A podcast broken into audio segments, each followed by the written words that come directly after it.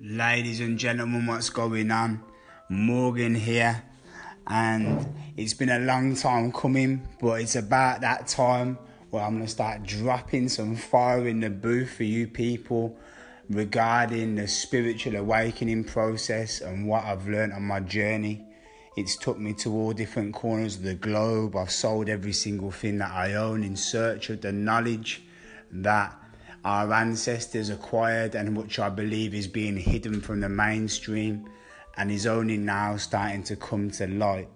And for me, we've all got the answers encoded within us, and it's just a case of tuning back into our spiritual DNA and unlocking the gems within. Something which I personally have been able to do via meditation and walking a spiritual path over the last two years.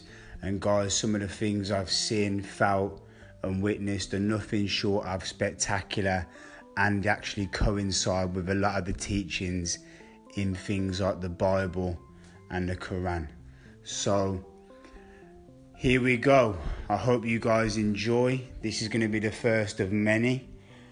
Today, I want to talk about a moment where I started to shift from this material, robotic, cold consciousness into the spiritual, vibrational, energy, connective consciousness, and basically opened my third eye and felt my God self.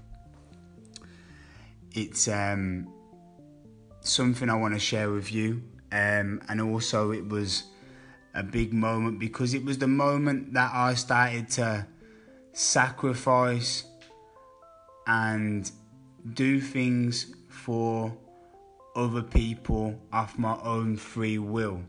Most of us and me previously were was trying to always get